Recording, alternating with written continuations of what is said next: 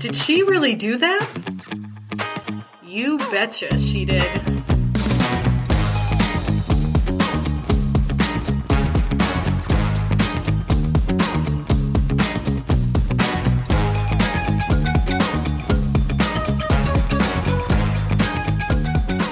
And welcome back to another episode of You Betcha She Did, the podcast where female leaders, changemakers, and entrepreneurs, especially from Wisconsin, share their wit and wisdom. I am your host, Rayna Rokicki. Here today, I have Deanne Herber, and she was born in Sheboygan but grew up in Tomahawk, Wisconsin. Now, she joined the Air Force after high school, and that started a journey of approximately 25 moves within the US and Latin America. That is a lot of moving around. I think anybody who knows who's moved once knows how much work that is. Um, Deanne has worked in many different industries, but volunteerism and service have always been hallmarks of her contribution in each community that she's lived in. In 2021, Deanne relocated to Sheboygan from Northern Virginia and joined Lakeland University's uh, Kellett School as the executive assistant to the dean. She launched her business, Kids in Combat Boots, in 2022 as an initiative to recognize the contributions of service connected children. Kids in Combat Boots took off very quickly and was named judge and fan favorite at the 2023 Milwaukee Tech Hub Form Incubator Showcase. It also received recognition as a Phase 3 finalist at the Wisconsin Governor's Business Plan Contest and was awarded a $10,000 startup grant through the Sheboygan Economic Development Corporation's scale pitch competition. Now, that is a lot of excitement um, for one business to handle. So, Deanne, welcome to the show. Thank you. I'm so excited to be here with you. Yeah, I'm really excited to have you here as well. So, for our listeners who aren't familiar um, with Kids in Combat Boots, let's dive into that, that whole initiative, including the podcast. And in particular, could you talk to us about, you know, what is it about the life of kids uh, with parents in the military that makes their experience different from non-military parent kids? Oh, it's been so for us, the journey to this business idea started during COVID.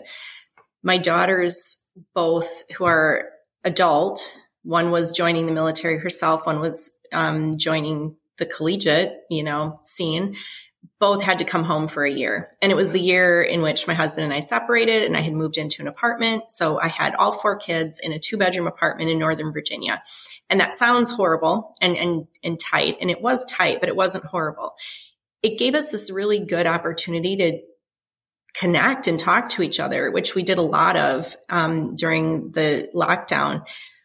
And through all that, we we started kind of revisiting our experiences and the things that shaped us as a family. And what was surprising as we dug into these things is how different of an experience and, an, and of an interpretation that my kids had than I had or that I thought they were having.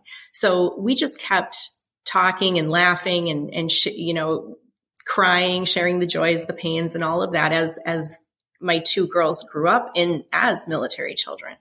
Um, the podcast started kind of as a joke. We we didn't take it super seriously. We thought, you know, we're kind of funny. This would be great to talk about some of our unique experiences in a different platform and kind of, you know, do the friends and family thing and have people listen. Um, friends and family did listen, and other people started listening too, and that was super exciting and unexpected. But we soon had a global audience. Other kids and families were tuning in but what was really surprising to us is the feedback we were getting was from parents and thanking us for opening kind of a door to these conversations, to shedding a light on, you know, some of the things that are exclusive to that community. Um, yeah, can you give us an example of that? Like maybe what's one of the memory stories that you guys talked about on the podcast, Kids in Combat Boots? Yeah. So one of our, one of my favorite stories anyway was during one of our moves. And again, we've moved so many times. Our possessions are lean. We, we don't keep a lot of extra things because you, you got to keep moving it. you it. You're, you're, you're coming in with weight requirements and things like that. And one of, we had an eclectic collection of bowls at one point that we had just kind of, you know, pieced together. And one of them was a, a handmade bowl that we got at a charity function. but we would argue over who got to use it for cereal because it was just this great shape. It was, it was just a fun bowl. Well, it broke during one of the moves. And my daughter, my oldest daughter was so distraught because it was just something it was ours. It was it was that consistent thing that came with us from home to home and now it didn't exist anymore. So this was borderline traumatizing for her because she lost something that kind of meant home.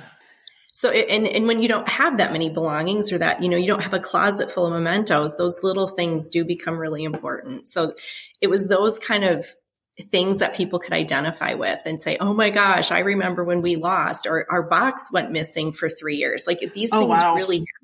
Yeah. Three years so is a long really, time. yes, it is. And, and you sometimes have a storage unit. You know, when you go overseas, you have a storage unit back home and what's in it? People forget.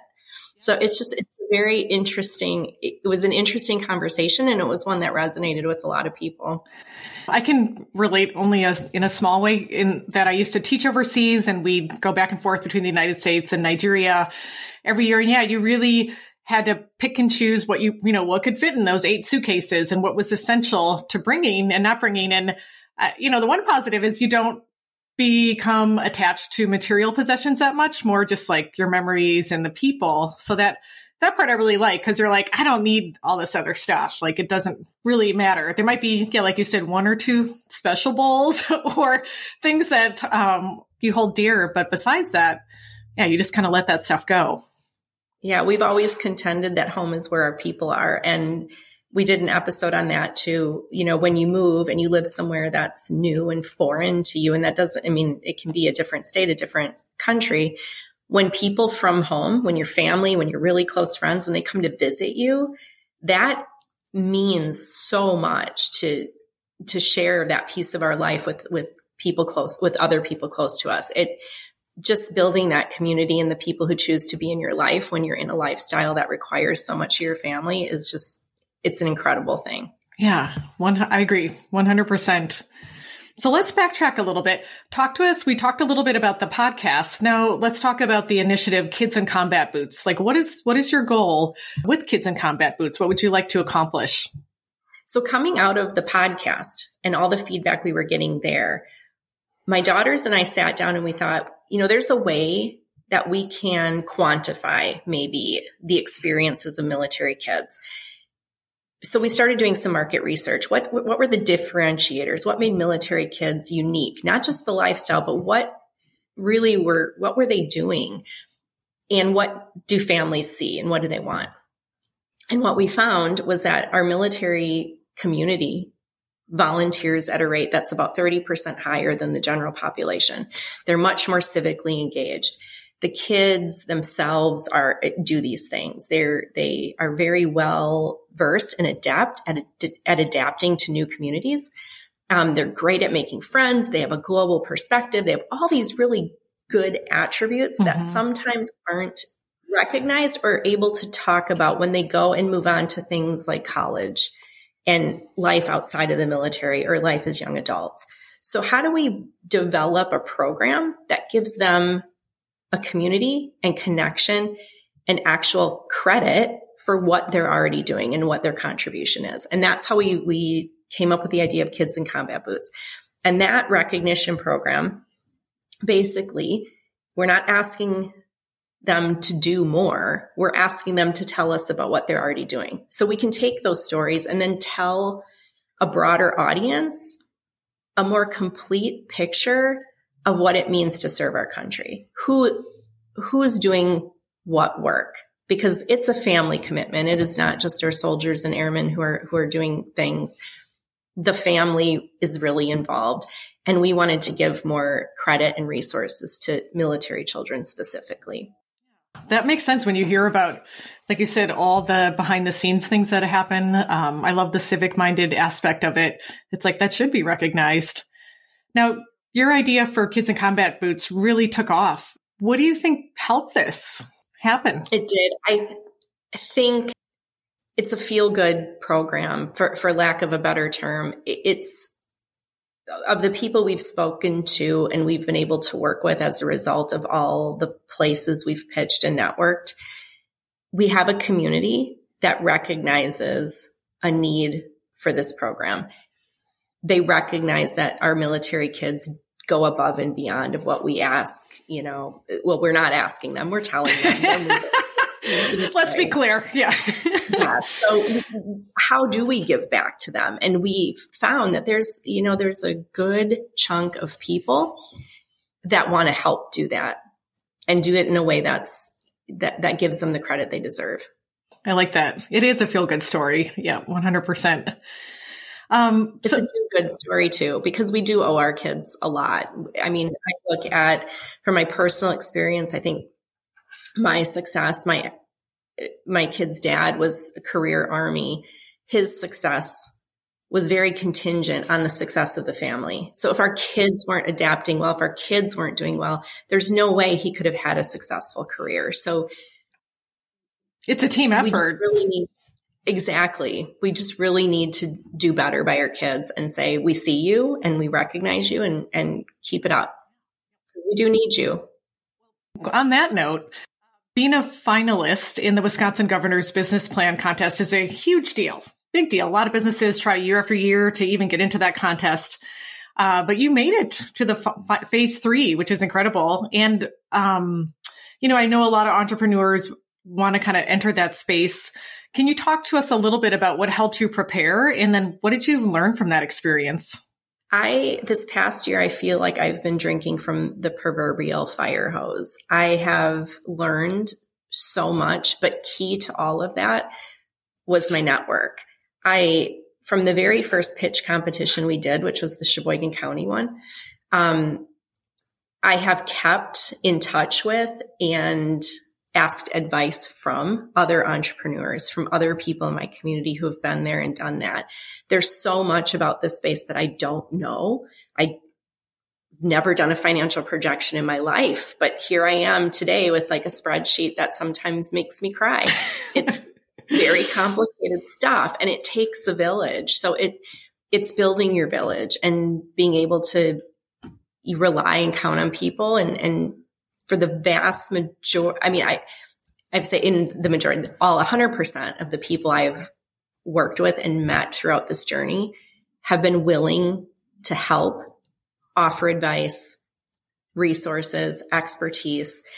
Not all of it is pertinent. Not all of it is where I want to go and, and where my direction is, but all of it has had value and it's given me insight and perspective into an area that I truthfully didn't have a year ago. Yeah. So really use those networks, um, connect, take that advice, tuck it away. If you don't need it right now, you'll probably need it later and give back too. And we always have, we have a list today, tomorrow, and someday. And someday. yes. I love that. That someday is important too. You're like, whisper it out there, see what happens. yes, because you can't, like one of my, one of my mentors is she's a brilliant entrepreneur herself. And her advice was most startups don't starve, they drown because there's so much out there and there's so much to do and there's so, you get overwhelmed and you can get overwhelmed quickly. So that someday file is really important because you really have to get kind of a system as to what you realistically do in any given day, week, month, quarter, right? So it's and almost like yeah, like prioritizing or essentialism, like this is the key focus and everything else we're going to push off to there. Otherwise, yeah, I like that drowning really makes sense. That resonates with me. Everybody listening, tuck that into your pocket. That is a good piece of advice. Well, speaking of someday, what's next for kids in combat boots? What do you guys hope to have happen maybe in the next year, next five years? So we have a very, we're working on more podcast episodes and collecting stories. And we've been very, very fortunate to work with our state teen panel, which is a group of high school aged military kids in the state of Wisconsin. They're brilliant.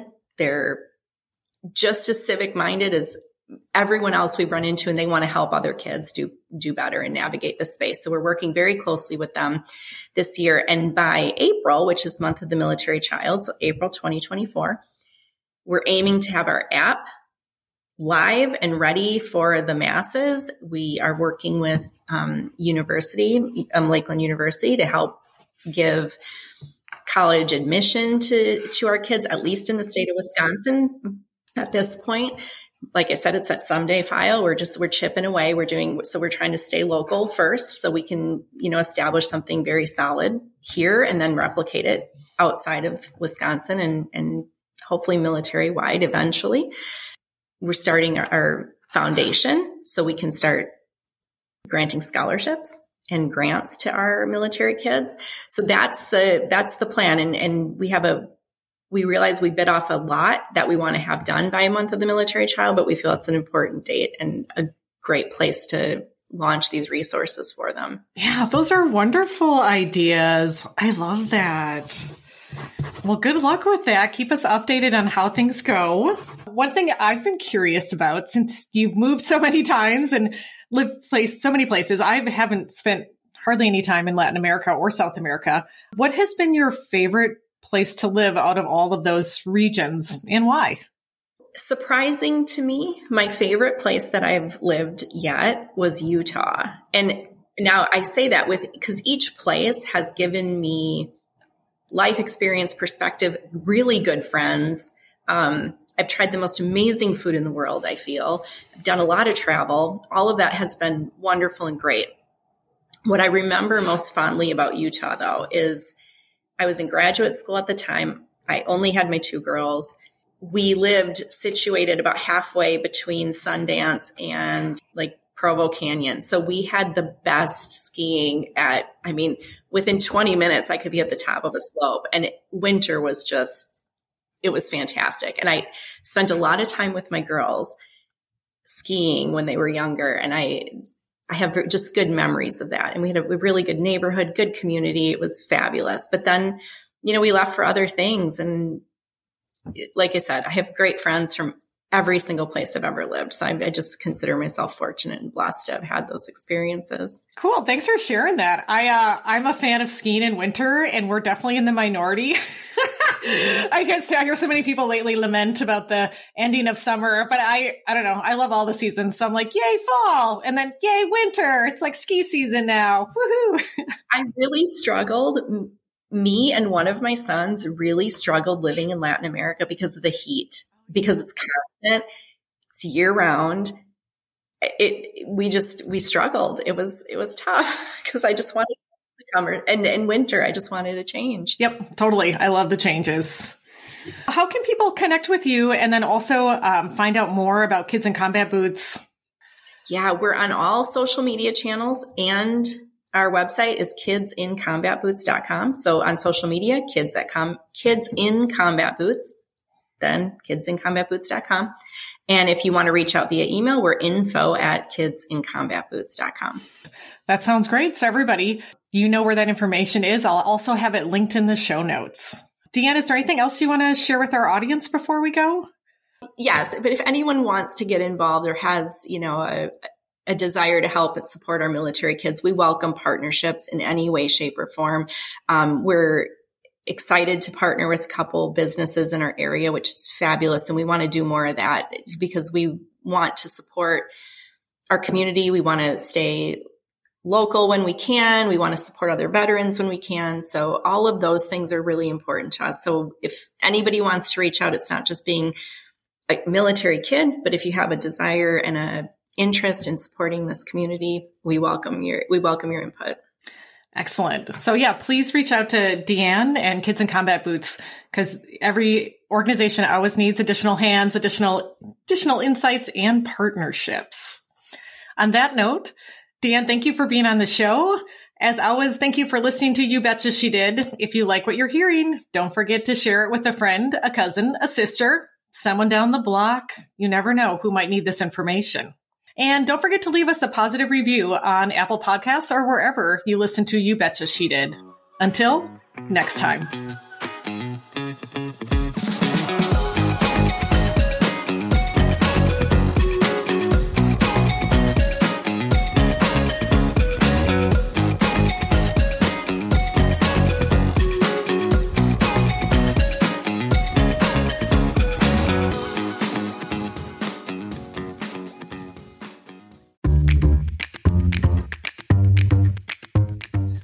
Attention, You Betcha She Did listeners. If you're like me, you love listening to podcasts and perhaps you have even thought of starting your own podcast. If that is the case, I would love for you to download my free top 10 podcasting equipment essentials. Here you will find my recommendations for 10 pieces of podcasting equipment that will help you get a podcast up and running smoothly without breaking the bank. That's right. Podcasting does not have to be a super expensive endeavor. It's actually quite affordable and is a great way to elevate your voice, grow your brand, and get your name out there, especially as an expert. Check the show notes for your free podcast top 10 essential equipment guide. You can also go to podcaststartupguide.com.